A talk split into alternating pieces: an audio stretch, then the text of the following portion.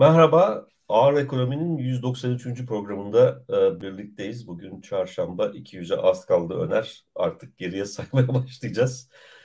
E, bugün konuşacağımız konu bir parça refah rejimi ve siyasi iktidarlar arasındaki e, ilişkiydi. Tam da e, aslında biraz gündemden kopuk gibi gözüküyor ama gündemin her zaman tam ortasında yer alan bir problem. E, bu Davos toplantısından hemen e, başladığı gün ya da bir gün öncesinde açıklanan e, meşhur bir şey vardı. Oxfam eşitsizlik raporu. Oradan belki bir giriş yaparsak konuya e, daha da iyi oturtabiliriz gibi geliyor e, bana. Şimdi bu geçen seneki raporun e, başlığı eşitsizlik öldürürdü. Başlık öyle bir başlık atılmıştı Oxfam tarafından. E, bunun Türkçesine de erişilebilir durumda.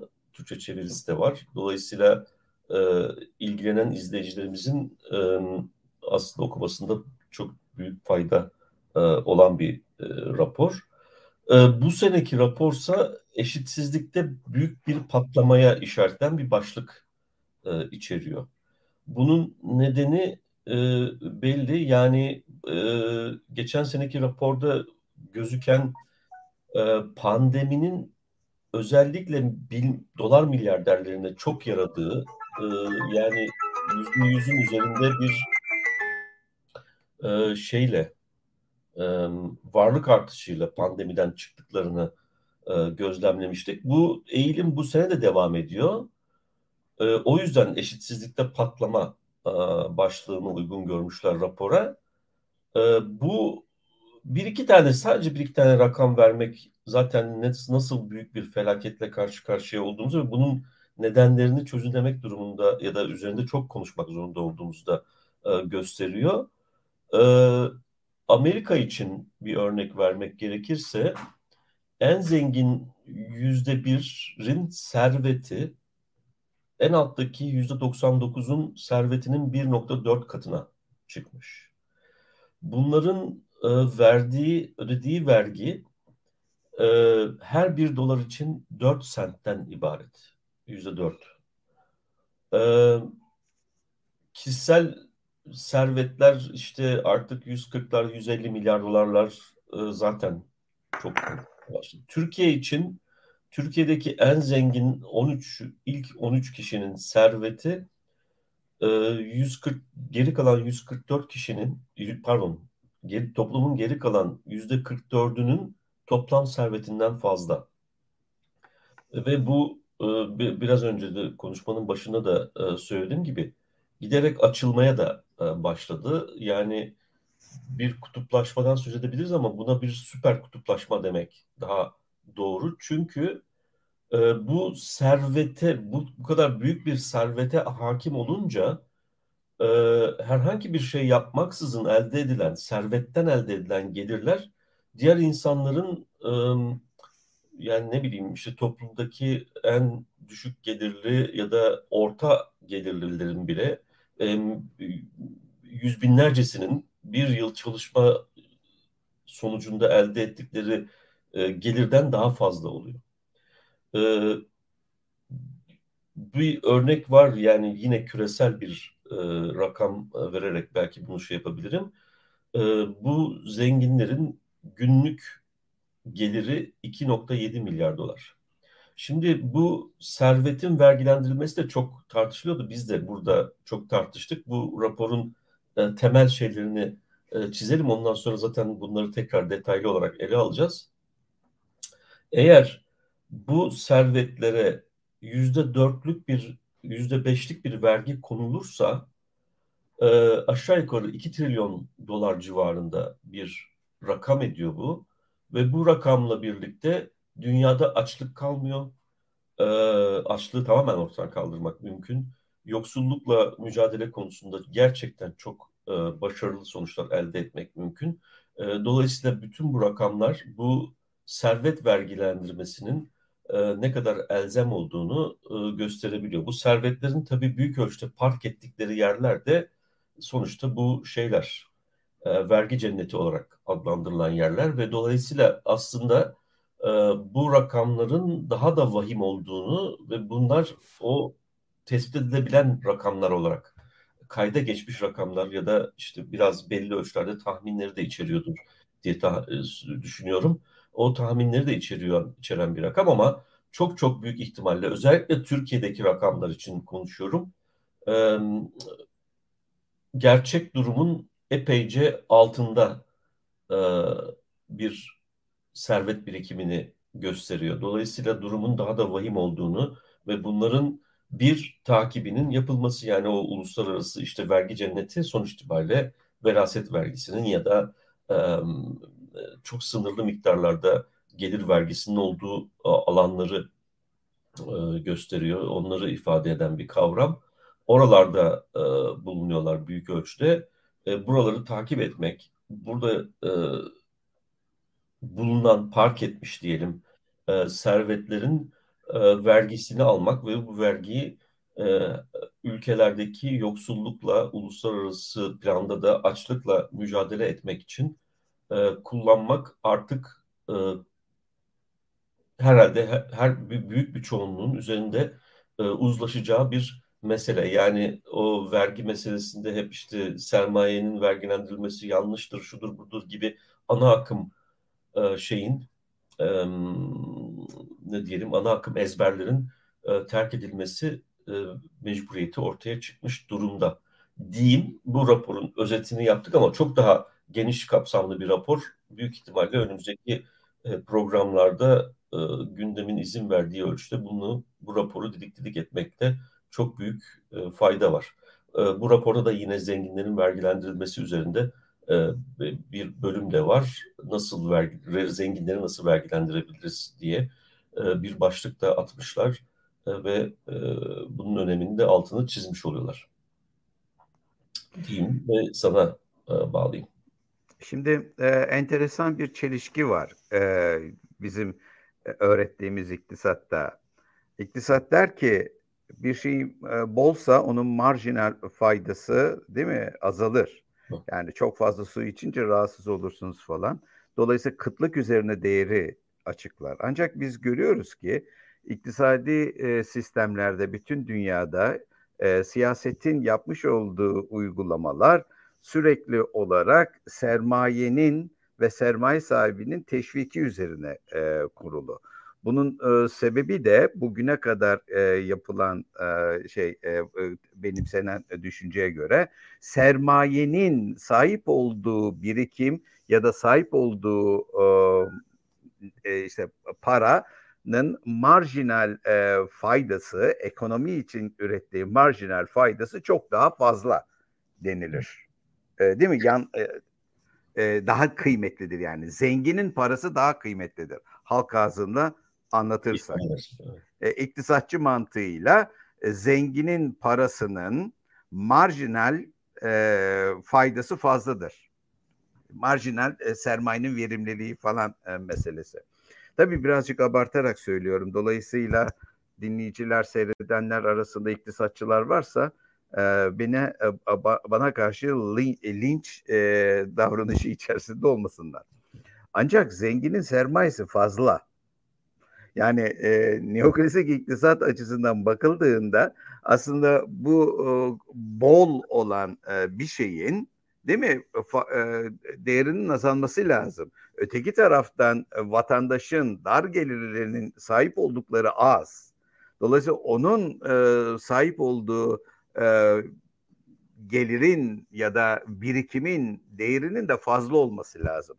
Burada sanırım e, sorun şu zenginin e, parasının bol olması, zenginin parasının bol olması onun tabii ki e, ekonomiye yapmış olduğu e, katkının da yüksek olacağı anlamına gelmiyor.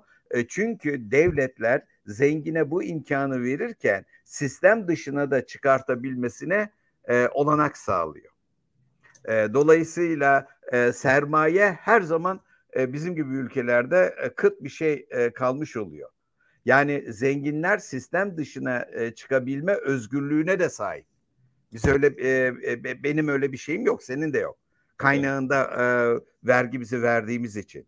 Ama zengin hem bol parası var, bol parası var. Dolayısıyla ana akım iktisada göre marjinal e, faydasının daha düşük olması lazım bolluk e, sebebiyle. Ama böyle değil. Çünkü iktisadi sistem ona hala aynı değeri, önemli bir değer atfediyor. Bunun da sebebi zenginin parasının sistem dışına çıkabilmesidir. E, dolayısıyla bu da mevcut e, iktisat e, iktisadi e, bakış açısının e, yerleşmiş bakış açısının e, açmazlarından e, birisi. Şimdi e, ben e, bir de şunu ifade etmek isterim. E, hocam sen de zaten oradaydın. E, çok fazla detaya girmeden. E, ben e, biliyorsun bu programda seninle e, birlikte ve birçok e, bu programın dışında bağımsız yaptığımız çalışmalarda siyasi olsun çeşitli think tank kuruluşlara yaptığımız çalışmalarda e, gelir e, e, vatandaşlık geliri e, ve bu servet vergisi üzerinde e, çok durduk biz. E, gördüğüm kadarıyla geçmişte olmadığından da daha fazla bir taraftar e, bulabilme imkanımız oldu. Bunun e, en e, güzel örneklerinden biri de geçen hafta altılı masada yer alan siyasi partilerin e, iktisattan sorumlu e, temsilcilerinin e, bulunduğu bir toplantıda biz gördük ve ben çok sevindim çünkü bu altı e, partinin de e, şeyleri e, temsilcileri servet vergisini e, dile getirmiş durumdalar. Yani akademik bir öneriden e, ziyade siyasi e, alanda da e, bu yankılanıyor. E, e, zaten dünyada da bu eğilim var. Yani e, bizim Stiglitz'in Dünya Bankası e, da çalıştığı dönemden itibaren e, gündemdeydi. Arkasından Piketty'nin e, ifade ettiği, yazdığı 21. yüzyılın e, değil mi? Yani kapitalle ilgili e, yazdığı e, kitap ve dünyanın e, gelmiş olduğu 21. yüzyılda ulaşmış olduğu gelir dağılma eşitsizlikleri bunun en güzel örnekleri. Tek o değil tabii ki. Bu tartışma hala devam ediyor ve akademik iktisatçılar arasında samimi e, bir şekilde devam ediyor. Lehte veya aleyhte olanlar elbette var. Şimdi 21. yüzyıl e, aslında bu bir muhasebe aynı zamanda. Yani 20. yüzyılın muhasebesi. İkinci Dünya Savaşı sonrasında dünyaya hakim olan e, sanayileşme, kalkınma e, yaklaşımının, e, anlayışının bir muhasebesi. Biz nereye geldik bu politikalarla? Bu e, politika aslında, bu kalkınma anlayışı sanayileşme e, etrafında ortaya çıkan bir e, anlayış ve e, sanayiden beslenen toplumsal katmanları e, öne çıkartan ve o katmanlardan özellikle o katmanlar arasında orta sınıf denilen bir katmanı da siyasi rejimin e, payandası haline getiren bir e, yaklaşım. Buna da biz liberal demokrasi diyoruz. Yani kalkınma, kalkınma için e, sanayileşme, sanayileştikçe e, bu sanayiden gelir elde eden ve hatta servet elde eden sınıflar ve o en yaygın olan e, sınıf e, sınıfın da toplumun toplumda da e, en yay e, e, şeyin e, geniş bir kitleye tekabül eden bir sınıf, orta sınıf ve o orta sınıfın e, refahını e, önceleyen bir liberal demokrasi anlayışı. Dolayısıyla bu e, İkinci Dünya Savaşı sonrası sanayileşme eksenindeki siyasi e, rejim yani liberal demokrasi e, bu orta sınıfın desteğiyle ayakta kalıyor ve oluşturuluyor. Bizim gibi ülkelerde yine sanayileşmeyi kalkınmanın bir aracı olarak benimserken toplumsal katmanlarını da bu e, sanayiden gelir elde eden e, nüfusu yaygınlaştırarak ya da sanayi topluma, ülkeye yaygınlaştırarak bununla kader birliği içerisinde e, e, olacak bir sınıf yaratma pratiğini hayata geliş, e, geçiriyorlar. Yani o e, pratik e, uyarınca e, daha fazla insan sanayiyle ilişkilendikçe ülkedeki demokrasi arayışları da e, daha olumlu bir noktaya doğru geliyor. Ancak bunu e, bu yaygınlaştırmayı e, yapamadığınız zaman toplumun geleneksel yapıları devreye giriyor. Şekilde görüldüğü gibi ülkemizde toprak ağlarından tutun da yine geleneksel toplumun önemli parametrelerinden biri olan tarikatlara kadar birçok unsur e, krono, krono e, kro problemleriyle birlikte toplumsal hayata damgasını vuruyor ve e, ülke demokrasiden uzaklaşabiliyorlar. Son yıllarda liberal demokrasinin e, açmazlarından bahsediyor e, siyaset bilimcileri ve iktisatçılar ve bu ortamda da popülizmin yükselişinden dem vuruyorlar. E, bunun temel sebeplerinden bir tanesi bana göre kalkınma anlayışının sanayileşmenin dışındaki alanlara doğru e, kaymasıdır. Hizmet sektörünün mesela öne çıkmasıdır.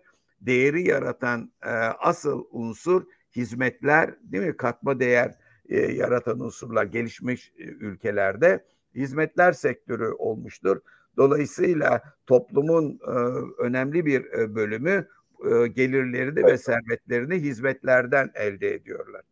Dolayısıyla evet. bugünkü e, bahsettiğin gelir dağılımı meselesinde bu dönüşümün rolünü ihmal etmemek lazım. Bu yönüyle Oxfam, Oxfam raporu eksiktir. Yani e, toplumsal ve ekonomik e, toplumsada bir tarafa bırakalım. Ekonomik dönüşümün bu gelir dağılımı üzerine yaratmış olduğu etkilerden bahsetmemektedir. Yani sermayeyi ve sermayenin gelişimini bir bütün olarak ele almakta ve o bütünün açmazlarını tek bir anlayışa e, mahkum etmekte, sorumlu tutmakta.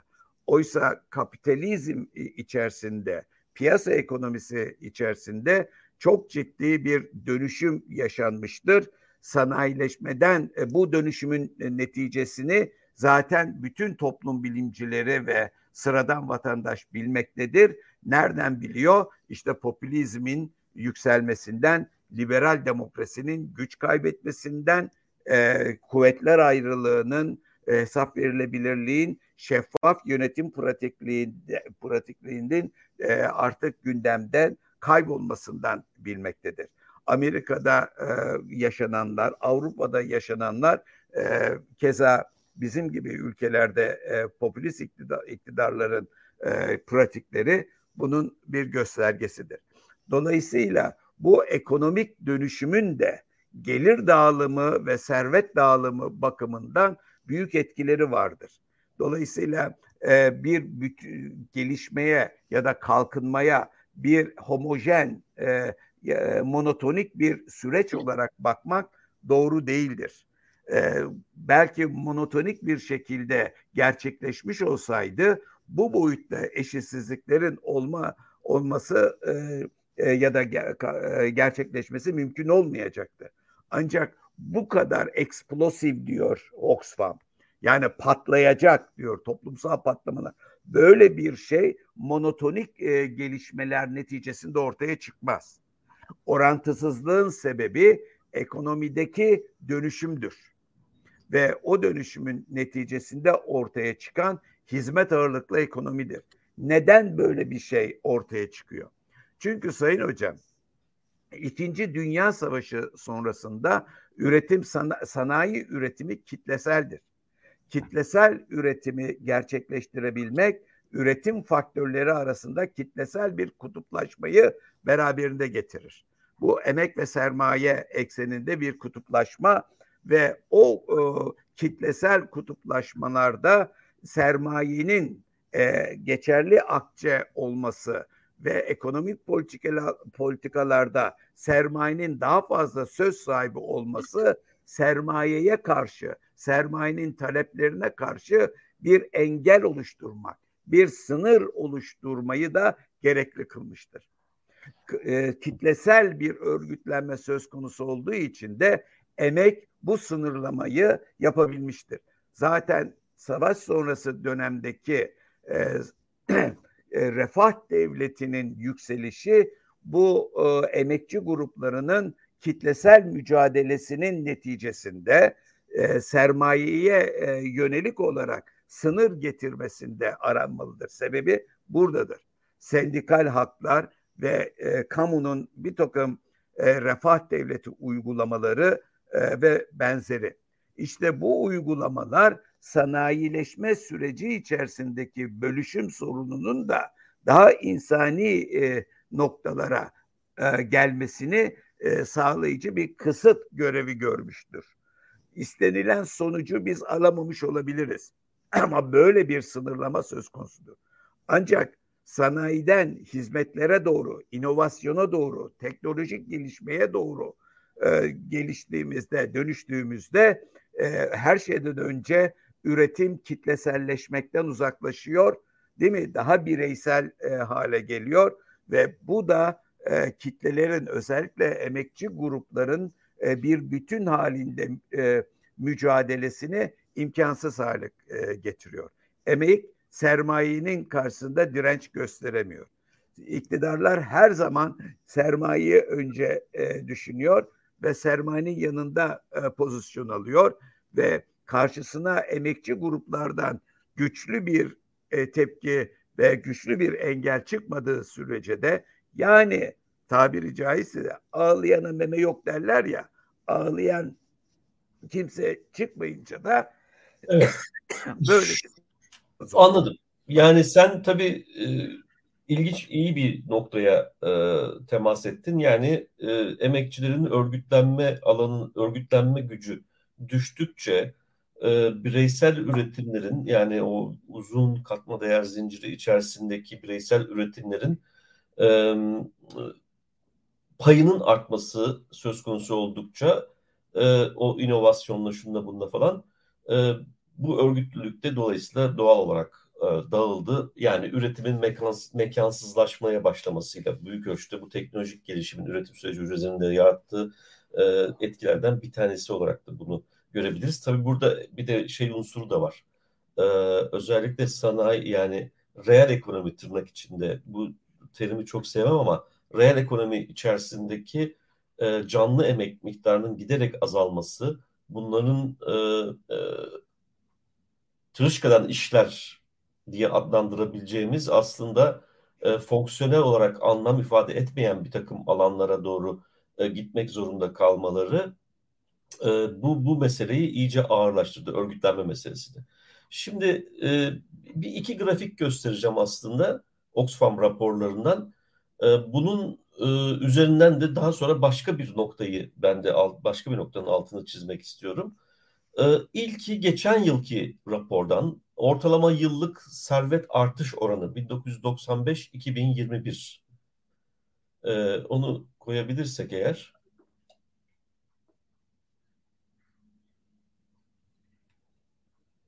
Bu burada şöyle bir durum var. Senin de altını çizmeye başlı e, şey yaptın, e, söylediğin bir şey bu. 95'ten 2021'e gelirken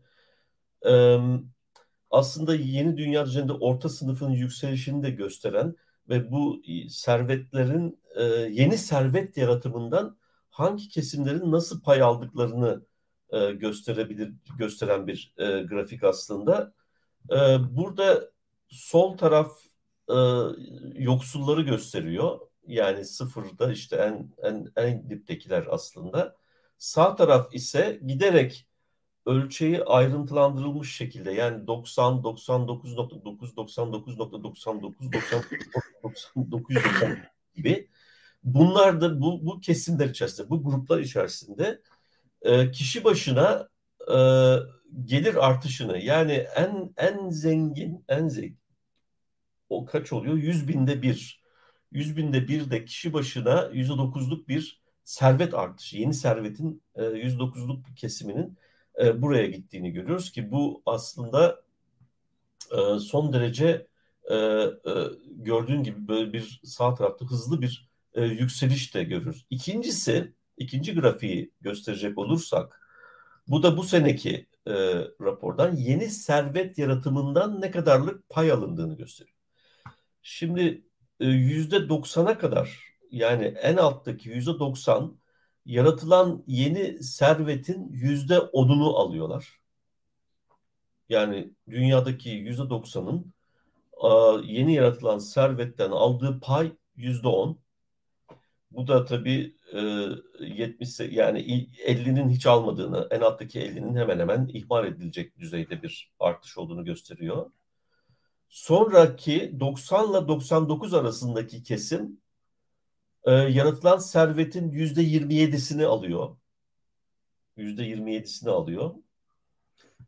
E, geri kalan bu böylece 99'a geldiğimizde toplam servetin %37'sinden bahsediyoruz. Yani 199 toplam servetin %37'sini alıyor ama e, 90 ile 99 arasındaki o 9 %9'luk dilim zaten %27'yi almış oluyor.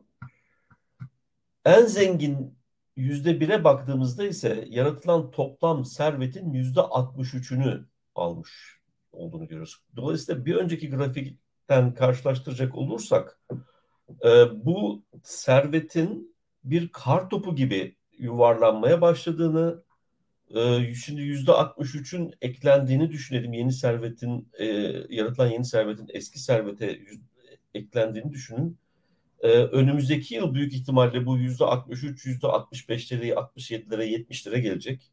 Sonraki e, sene 75'lere gelecek. Bu böyle bir kar topu gibi gidiyor.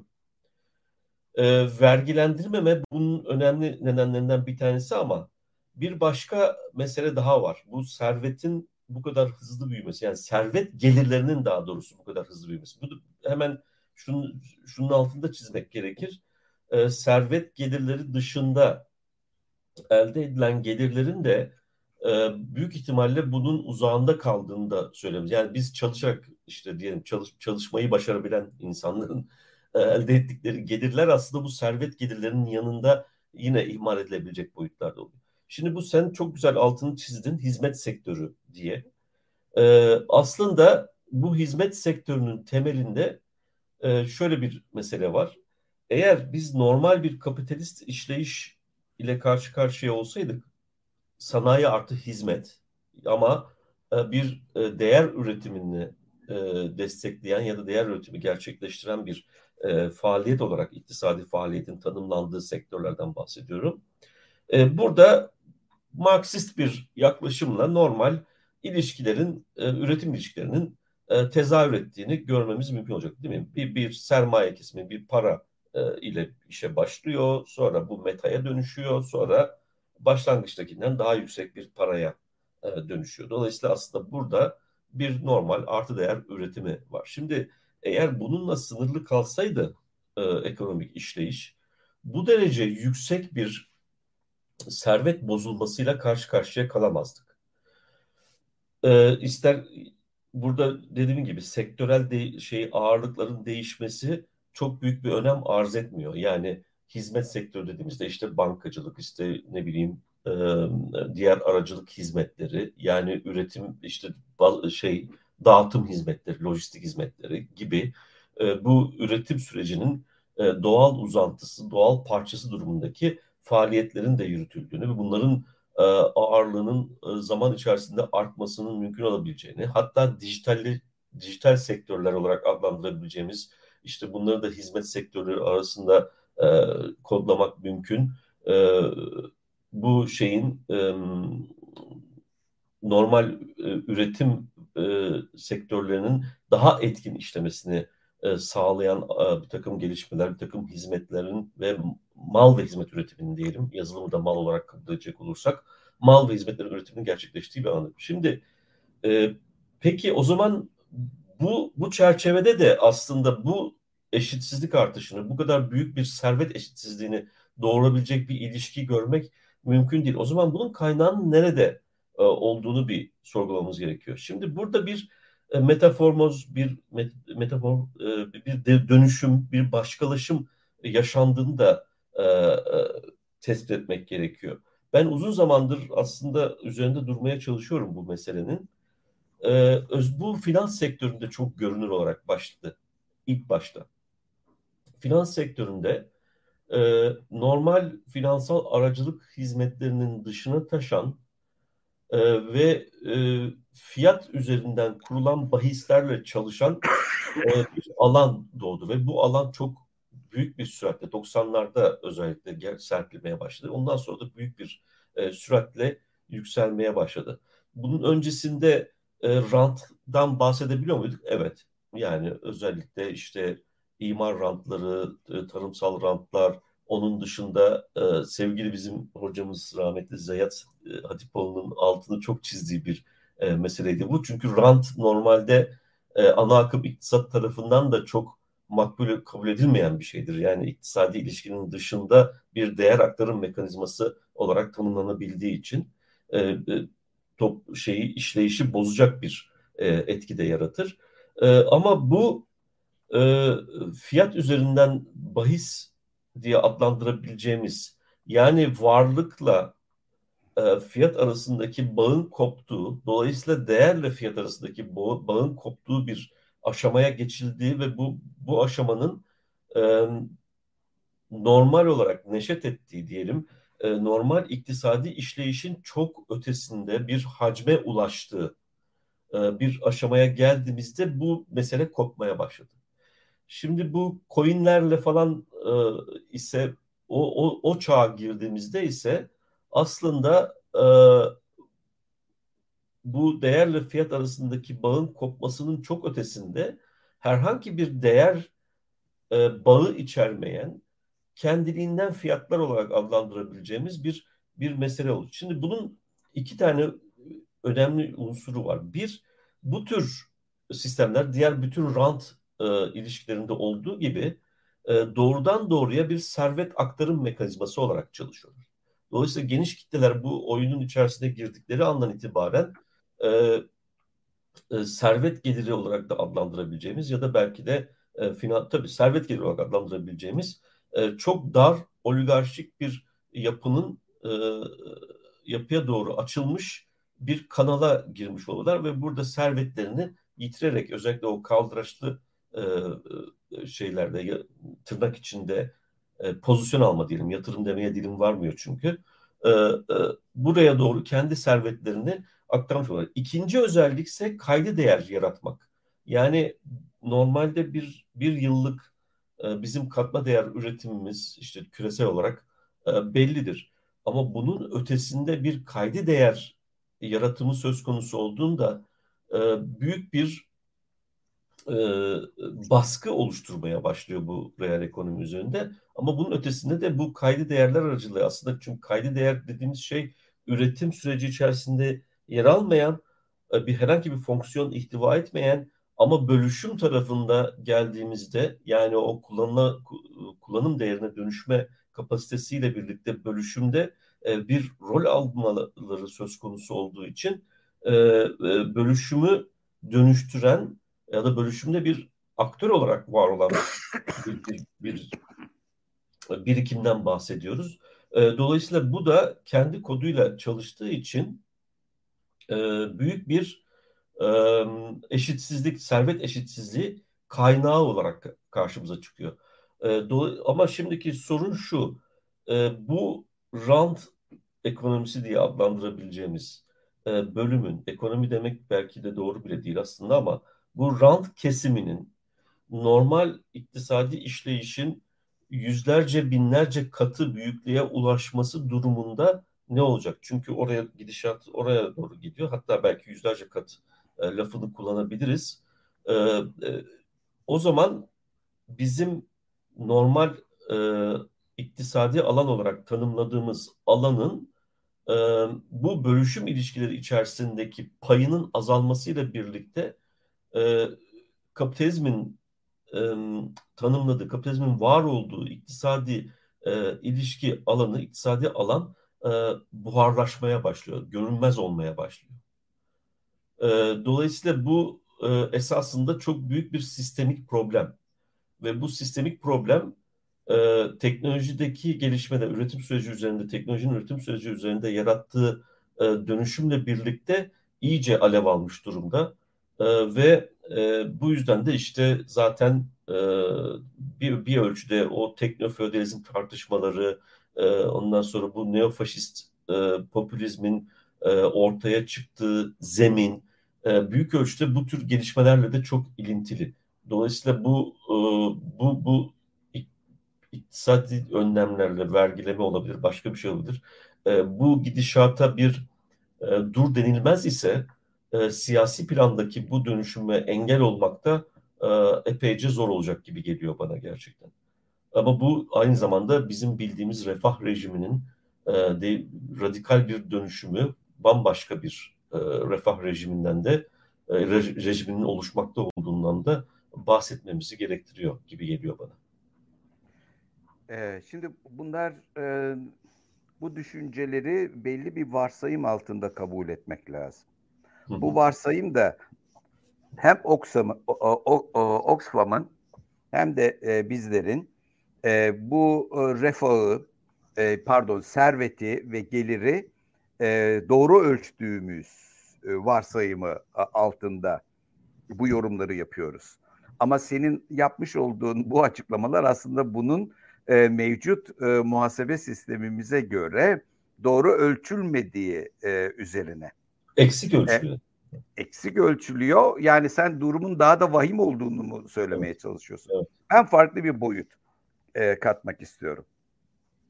E, kalkınma iktisadı İkinci Dünya Savaşı sonrasının e, bir e, e, dalıdır ve e, zaman zaman gerçi e, e, rastlarız biz. Bazı iktisatçılar İkinci Dünya Savaşı öncesinde ülkelerin milli gelirlerini, yatırımlarını yani makro verilerini e, bulmaya, tahmin etmeye çalışırlar.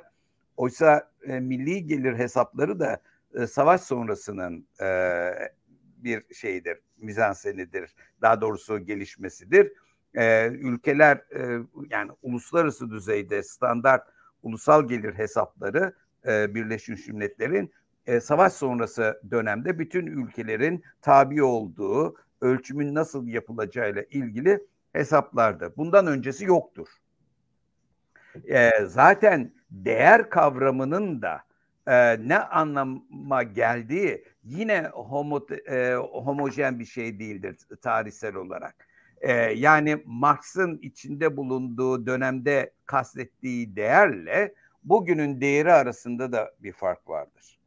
E, yani kastedilen. Örneğin Osmanlı ya da ne bileyim İngiliz İmparatorluğundaki e, ekonominin gücü denilen şey o dönemin vergi gelirleri, ülkenin vergi geliri yaratabilme kapasitesidir aslında. E, biz yani orada e, ülkenin gücünü vergi salabilme ve vergi toplayabilme gücü olarak düşündüğümüzde bugünün e, bakış açısıyla o günü değerlendirebilmemiz mümkün değildir. İster istemez bir e, kesintiye uğruyor yorum e, kabiliyetimiz. Şimdi ben e, bu konuya şu şekilde bağlamak isterim bunu. İkinci Dünya Savaşı sonrasının kalkınma anlayışı sanayi temelli bir anlayış. Yani fiziki üretime dayalı e, bir anlayış olduğu için üretimi de gerek tarımda olsun gerek e, sanayide olsun fiziki bir üretim olarak algılamıştır. Ve e, o fiziki üretime e, tabi olarak da hani e, toplam piyasa değeri eksi girdiler e, şeklinde bir katma değer tanımı yapılmıştır. Ve bu e, bugüne kadar kullanılan ve dünyada hakim olan bir e, düşüncedir. Ancak bugün hizmet sektörünün yükselişiyle birlikte biz bu milli gelir muhasebe sisteminin kısıtlarıyla karşı karşıyayız. E, çünkü hizmetler sektöründe belki kargo işlemlerinde taşımacılıkta bu e, daha kolay e, katma değerin hesabı ama bankacılık sisteminde genellikle katma değerle transfer edilen servet arasındaki ayrımı net bir şekilde göremiyoruz. Bugünkü hesaplar e, hesap mantığına bakılırsa bankacılık e, sisteminin işlem hacmini arttırdığımız zaman yani enflasyon yaradı işlem hacmini yarat daha fazla işlem hacmi yarattığımızda ve bankacılık sistemini daha fazla e, krediye aracılık hizmeti e, sunma, sunar hale getirdiğimizde biz e, bu sektörün katma değerindeki artışlara maruz kalabiliriz. Kaldı ki e, 2000 e, yılında 2020 yılındaki ve 21'de hatta bir, bazı çeyreklerde e, büyüme rakamını pozitife getiren e, finans sektörünün ve finans sektörü üzerinde etkili olan kredi e, genişlemesinin etkileri olmuştur değil mi? Yani evet. bunu tartıştık. E, evet. Dedik ki işte finanstan e, kaynaklanıyor ve burun kırdık. Neden burun kırdık? Yani bu sanayiden gerçekleşmiş olsaydı bir, e, burun kırar mıydı? İki, bu boyutta bu boyutta bir artış sanayide gerçekleştirilebilir mi? Elbette gerçekleştirilemez. Neden? Çünkü sanayide bir üretim kapasitesi e, diye değil mi? Teknolojik kapasite diye bir şey var. Peki finans sektöründe bankacılık kesiminde var mı? Eğer ekonomiyi büyütmek istiyorsanız krediyi genişletirsiniz. Daha fazla krediye aracılık ettirirsiniz ve e, bu aracılık ettiğiniz voluma bağlı olarak yani sizin kontrolünüzde herhangi bir teknolojik kısıta tabi olmadan sadece ve sadece ekonomik kısıtlara tabi olacak şekilde genişletirsiniz ki o ekonomik kısıtları da gördüğümüz gibi şekilde görüldüğü gibi iktidar e, çok e, dikkate de almıyor. E, ama teknolojik kısıtta böyle bir seçenek e, seçeneği yok. E, dolayısıyla finans kesimi üzerinden inanılmaz bir volüm yaratılıyor. Yine aynı şekilde borsa bir şeye aracılık ediyor. Değil mi menkul hükümeti? Ama e, borsadaki e, faaliyetlerin e, hani balon olmadığı, aşırı e, genişlemeden yaratılmış e, şeylerden olmadığı ve bu şekilde servet transferi e, fonksiyonunun öne çıkmadığını kimse söyleyemez. Hadi o birazcık daha teknik bir detay belki e, programımız için ama ana fikir olarak mevcut milli gelir sistemimizin mal, e, finansal e, kesimlerin veya genel olarak hizmet mesela e, serbest kazanç e, sen doktorun e, raiçini e, raiçini belki Sağlık Bakanlığı muhasebecininkini Maliye Bakanlığı belirliyor fiyat olarak ama onun dışındaki e, fiyatların e, ticaret erbabının e, kimse belirleyemiyor. Öyle değil mi? E, evet. E, fiyatları arttırarak siz düşüğe aldığınızı yüksek fiyattan satarsınız. E, e, volüm değişmeden yarat katma değer yaratır hale e, getirebilirsiniz falan falan. E, bunlar ayrı e, meseleler. Ama burada e, ifade etmek istediğim husus net bir şekilde şudur. Bunu tartışmakta fayda var ilerleyen günlerde de uzmanlarıyla. Dünyada şu anda bu servet dağılımı ve gelir dağılımı meselelerinde hizmet sektörünün rolü öne çıkmıştır. Ancak bu e, öne çıkmada e, bir bölüş gerçekten bir bölüşüm sorunu mudur buna neden olan yoksa e, bu e, sektörün özellikle de son yıllarda aşırı finansma, finansallaşmadan dolayı e, mevcut e, muhasebe sistemimizin buradaki gelirleri net bir şekilde ölçe, ölçmekte yetersiz kalması mıdır? Bana göre ulusal muhasebe sisteminin artık masaya yatırılarak İkinci Dünya Savaşı e, sonrasında geliştiren bu sistemin revize edilmesi e, gerekir. Bu e, bugün mesela o anlayışa göre serbest mal olarak kabul edilen doğa, çevre, iklim gibi hususlar artık bir e, değer olarak da siyasetçilerin, ekonomik politikalar yapıcılarının gündemine girmiştir. Dolayısıyla o bakımdan da sistemin tekrar ele alınmasında yarar var diye düşünüyorum. Evet burada tabii izleyiciler açısından e, bir şey yanlış anlaşılmasını engellemek için e, ulusal muhasebe sistemi ile muhasebe sistemi arasında bir fark olduğunu, iktisadi anlamda ulusal muhasebe sistemi dediğimiz zaman e, bütün bu üretim faktörlerinin, üretim e, ve üretim alanının e, tanımlandığı, işte girdi çıktılarının yani bir üretimin nasıl gerçekleştiğinin e, ve o üretimi gerçekleştiren üretim faktörlerinin bu üret, e, paylarının takip edildiği bir e, muhasebe sistemini şey yapıyoruz. Yoksa e, normal muhasebe sisteminden bahsetmiyoruz. Ulusal muhasebe sistemi. Bu senin de söylediğin gibi 2. Dünya Savaşı'ndan sonra esas itibariyle ortaya çıkmıştır. Bütün bizim büyüme rakamları, işte ulusal gelir rakamları falan bu ulusal muhasebe sistemi temelinde e, oluşturulur. E, ve bu kapalı ekonomi varsayımı altında esas itibariyle ortaya konmuştur ama e, işte bu e, küreselleşmenin e, yoğunlaşmasıyla birlikte diyelim e, burada bir takım problemler çıkmaya başladı. Sonradan dışa açık ekonomiye uyarlandı. Yani bir yama olarak aslında tıpkı e, DOS gibi. DOS'u da sonra network'e bağlamak için bu bir yama olarak oluyor. Halbuki Unix baştan network olarak kurulmuş bir işletim sistemi olduğundan gayet sorunsuz çalışır ama öteki yamalarla çalıştığında hep e, sorun e, oluşturmaya devam ediyor. E, burada da öyle yamalarla aslında belli ölçülerde dışa açık hale getirdik ama özellikle e, şimdi bu elektronik ticaretlerin gelişmesi, e, bankacılık sisteminin teknolojiye mükemmel uyumu diyelim ve bu çerçevede de e, artık şeyin e, sermayenin ışık hızında dolaşır hale gelmesi e, ve işte bu vergiden kaçınma tırnak içinde e, son derece kolaylaşması yani kabaca kısaca ifade etmek gerekirse e, fon akımlarının e, çok süratlenmesi ve çeşitlenmesi nedeniyle takip edilebilir olmaktan çıkması ve o küreselleşmeyle birlikte bu kapalı ekonomi varsayımını e, büyük ölçüde e, e, aşındırması nedeniyle ulusal hesaplarda bir sıkıntı ortaya çıkıyor. Bunu burada standartları koyan e, Birleşmiş Milletler altındaki çalışma grupları bunun farkında ve bunun bir düzeltme yapılabilmesi için yani yeni bir standartın ortaya konulması için çalışıyorlar ama hiç de kolay bir şey değil gerçekten.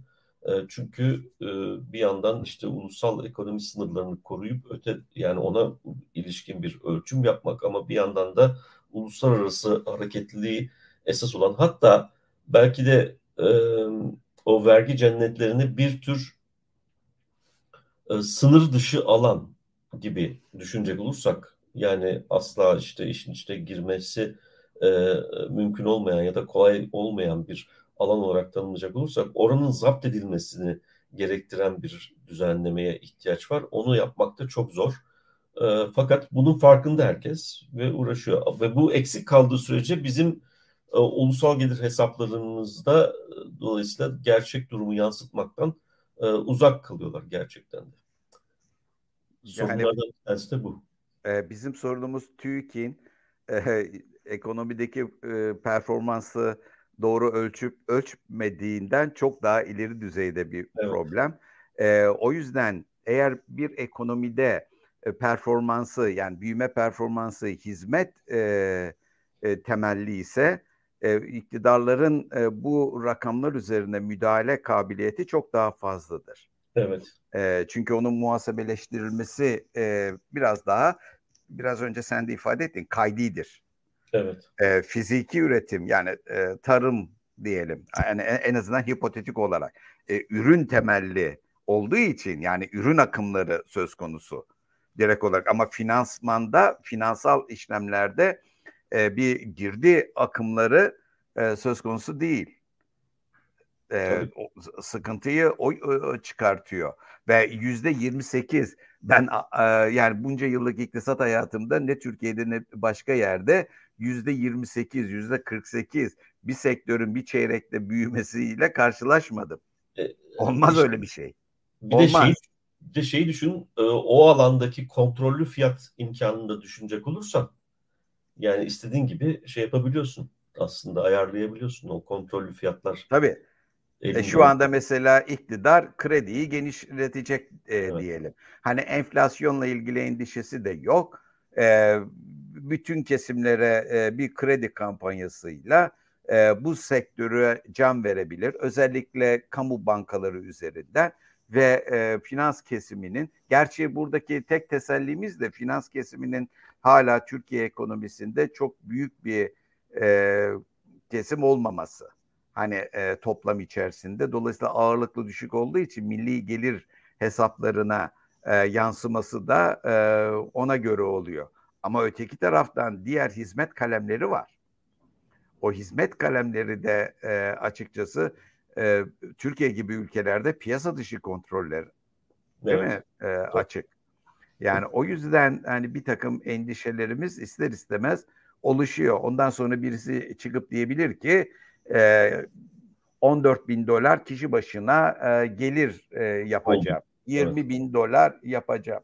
E, yani e, ve, sözün şeyin e, konuşmanın dilin kemiği yok. İstediğinizi söylersiniz sistem buysa. E, o yüzden hani bu konularda yorum yaparken bu tip e, kız ama şunu da şöyle bir a, algıya da e, algı yaratmak da istemem. E, bu endişelerimiz dile getirdiğimiz endişeler Oxfam'ın vurguladığı gerçeği ortadan kaldırır mı? Kaldırmaz. E, şu anda bu e, bizim bahsettiğimiz kısıtlar bir e, açık alan yani devletlerin kontrol edemediği bir alan yaratmakta. Hatta e, biliyoruz hani Janet Yellen'in e, de başını çektiği bir grup bu uluslararası düzeyde vergileme ile ilgili e, bir e, takım e, öneriler var.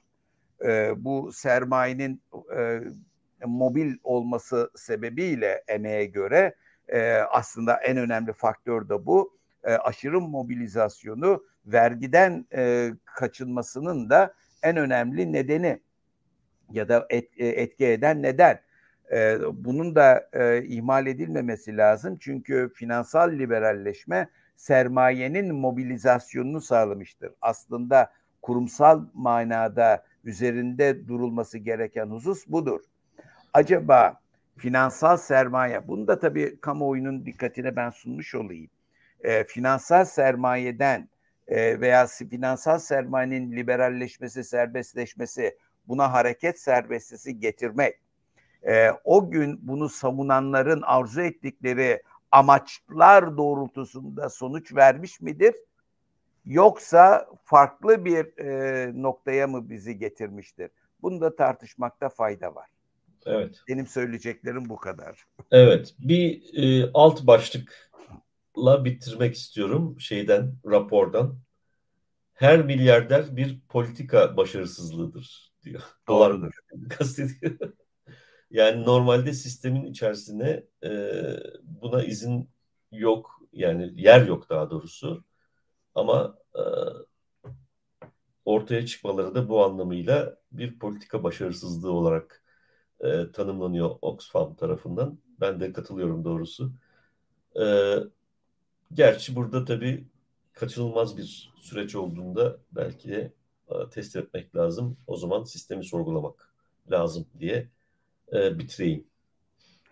Peki. Haftaya 194'te görüşmek dileğiyle. Görüşmek dileğiyle. Hoşçakalın.